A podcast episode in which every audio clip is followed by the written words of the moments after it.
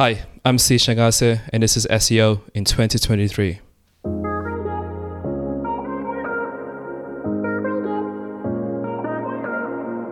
Si, what is your number one SEO tip for 2023? My number one tip is basically using a test and learn approach to define business objectives. So, this will help you gauge the true value of your SEO activities against business outcomes. Now, you also shared um, a note with me beforehand. And you said that uh, most SEOs hate test and learn. So, why do SEOs hate test and learn? Quite simply because SEOs hate, I'd say as well. The reason why you do a test and learn approach is because you can forecast into the future and what works, what doesn't work. And what SEOs, a lot of SEOs hate the most is or detest is doing forecasting. And uh, so there's a love and hate relationship between SEOs and forecasting. Okay, okay. So SEOs just want to focus on tinkering, I guess, and uh, looking at the present and seeing what kind of impact that, that can have. I think I think many SEOs are quite experimental, and um, certainly maybe my generation of SEOs have grown up and experimenting with SEO as a as a fork of internet marketing, as an opportunity to to, to, to bring in free traffic, as it were, in inverted commas. But nowadays, of course, SEO is part of um, a marketing remit within large organizations and you have to treat it professionally and conducting test and learn and, and doing things like um, increasing conversion rates or customer satisfaction as a result of your tests can have a massive impact on bottom line. So, so, so, so what tests do you tend to recommend that SEOs start with? What I would say is before you even get to the test and learn approach, the, the main thing that you need to do is, and this is for, for in house um, SEOs or be for agencies as well, you need to control your data. You need to get as much information as possible and warehouse it. So, one of the key things is obviously a lot of us use Google Search Console, for instance. As SEOs, we all love to use it. However, you've only got 16 months worth of data. Unless you piped it into an API and warehouse it in Snowflake or BigQuery, which I highly recommend that you do. If your agency is not doing it already, please get them to do it. If you're not doing it in house, it might be worthwhile for you to do it. However, it is expensive. I do understand that to use like large warehousing uh, platforms. But what that means is is that you've got a lot more controllability of your of your data. And then once you've got that access, also including your keyword rankings as well. So just come back to that. With you know some large platforms, we all know them essentially. Some of them actually only keep the information or data for your you know rank positions up to about say three years at most warehouse as much of that as possible. And the reason why you want to do this is when you run your models, your test and learn approach, you want to look at um, historic data on any changes that you made on the website and how that impacted performance. There's obviously there's a lot of factors at play within SEO. Uh, there's algo updates that happen. However, if you've got historic data, you can lay that in, and then when you actually use these machine learning algorithms that I recommend in a minute, you can actually uh, normalize against either the changes or algo updates. So you can see if you made a change on a particular section or category of your, of your website, if that had an impact, like negative or positive, for instance. So that's what I would recommend you first do. Control your information, control your data first, and then that can allow you to set the scene for any sort of testing and learning approaches that you, you put in play. So, what's your go to piece of software that you use to number crunch that data? Because it's all very well having the data stored, but uh, you need to do something meaningful with it. Forecast Forge. I'm not affiliated to them, but in a way, shape, or form, they don't pay me to say this, but Forecast Forge is really good in terms of actually helping you crunch all the data, the information. So you can basically input you know your variables in terms of what you want to forecast to have a look at and analyze using their machine learning sort of tools or platforms and it's relatively cheap to actually purchase so it's accessible uh, across you know SEO team scale or sizes so to speak And, and also having a look at their website, they've got their head headline saying machine learning powered forecasts in Google Sheets. So they, they obviously support Google Sheets there as well, make it easy to, to share things online. You've mentioned that phrase machine learning many times now. So what is it about machine learning that you can use in your test and learn approach? And um, yeah, well, what can SEOs learn from that? Look, look. The thing about machine learning, people make it sound, you know, sexy than it actually is. What it is is just basically it's an algorithm that can predict certain patterns, and and, and that's all it is really. So when you're plugging in like two, three, four years or five years worth of data, say you've kept, you know, GSC data up to five years, with the amount of time, that amount of span of information, uh, what the model can do is it can look at you know seasonality trends, monthly data, and actually create something that's a lot more robust. So you know you can look at things that can help you create like a better forecast. For instance, like you can look at where you create like summer campaigns. You can put that into the model, and it can show you what would that look like if you had to run the same kind of campaign next year. And you can also get different bounds so you can get upper, medium, or lower bound. So I'm just talking very surface level over here in terms of like the capabilities of what you can do with the information. What you can also do as well, if you are a brand, it can give you like you know product launch outcomes. Um, so if you've launched either launched a product in the past, you want to launch a new one, you can use that modeling information because what machine learning is is just learning what happened in the past and what might happen in the future.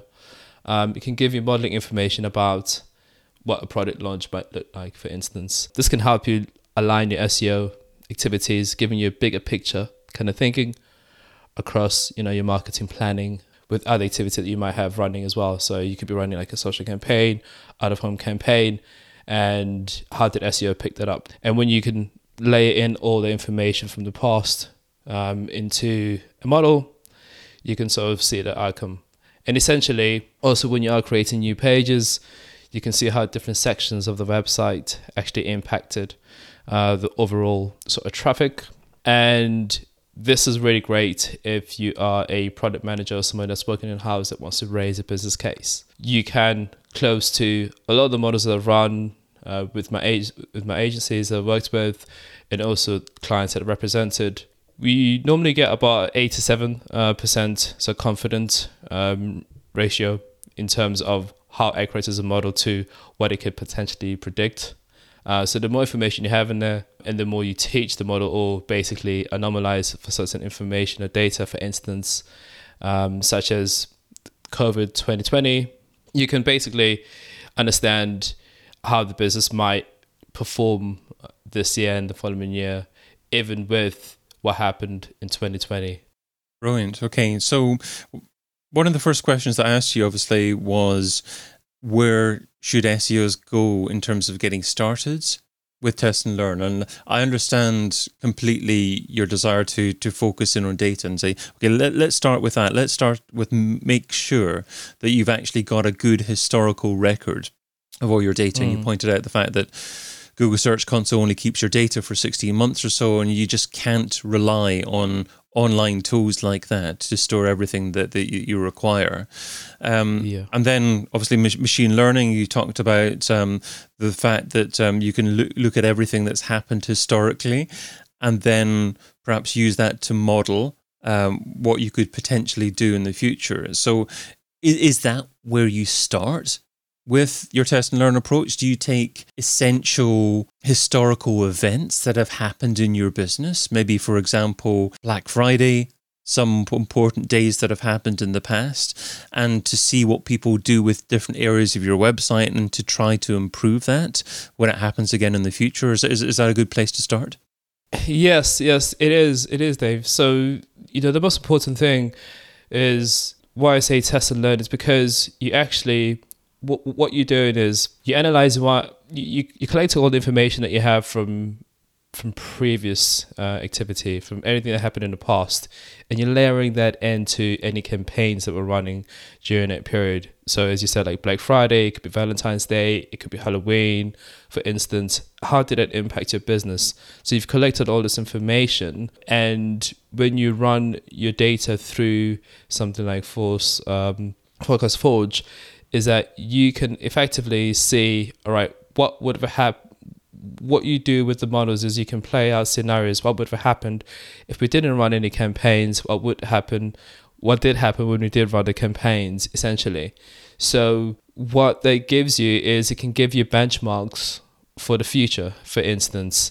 So, you know, starting points basically, if there was, say, like less search volume for a particular term in 2020, and there's like an increase in demand by like 20% uh, in 2023, effectively then you can sort of play that into your model as well and you can say right basically we'll still see like an increase by an x amount percent as well. What you can do um, if you also gather a lot of information about your clients competitors or if you're a brand manager or a product manager about your competitors in general you can use other third party tools such as SimilarWeb plug that into uh, data, have a look what their traffic results have been like historically, and they have an API. It's a lot more enterprise tool, so I'm talking about your larger brands, larger organizations and agencies.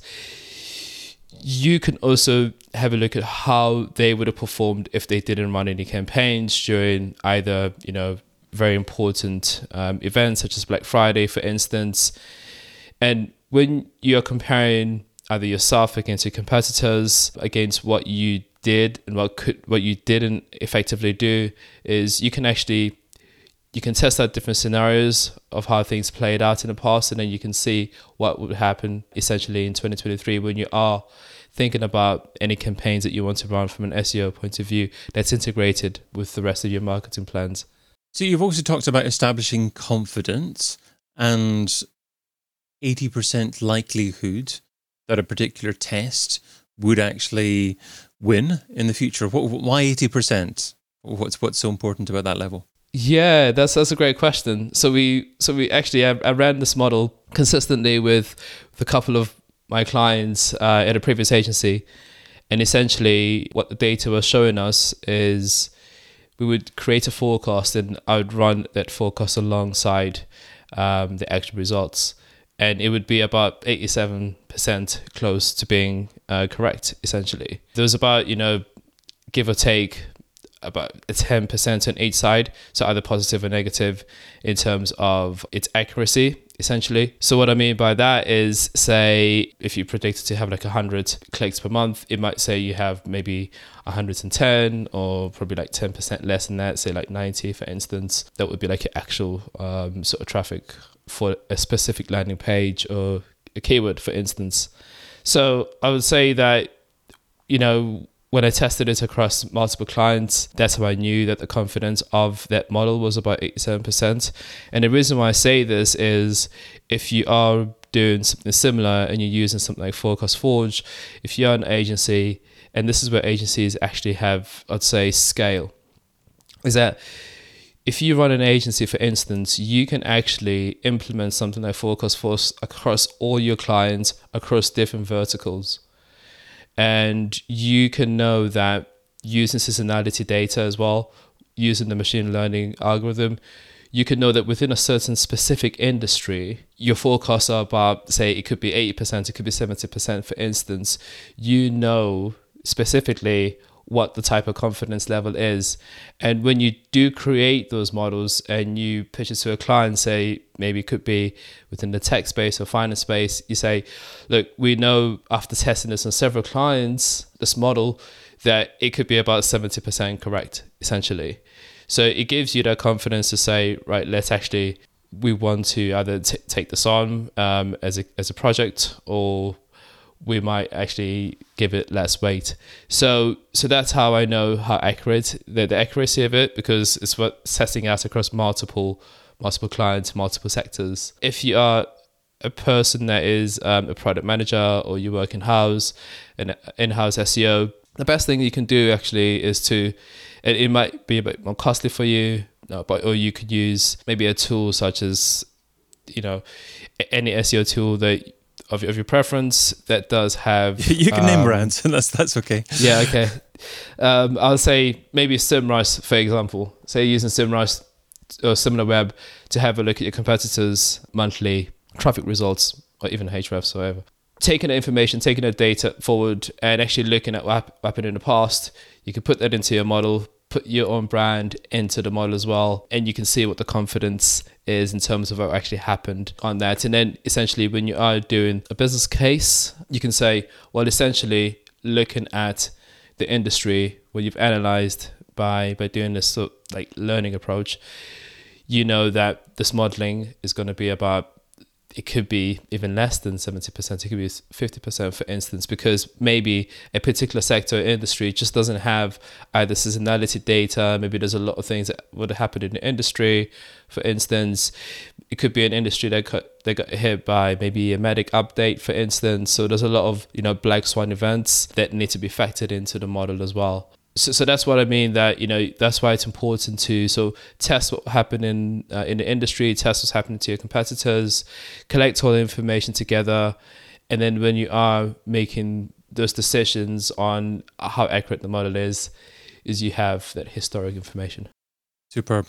Well, you shared that SEOs need to be definitely keeping their historic data um, stored somewhere safe, using that data and actually using machine learning to power test and learn to, to learn from that his, those historic trends and hopefully improve what's happening in the future.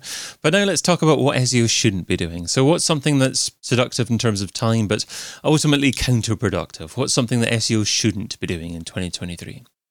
There's a lot of stuff that SEO should be doing in 2023.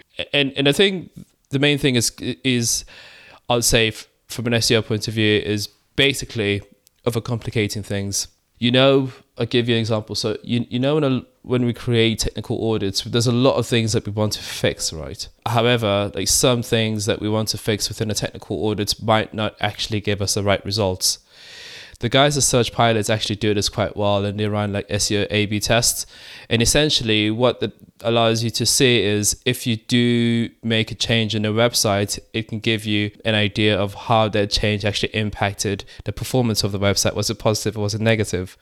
For instance, like in certain uh, sectors or certain websites, changing or fussing about the alt tag is basically it doesn't make any sense. Sometimes what the guys at Search Pilot found is it actually has a negative impact on certain websites.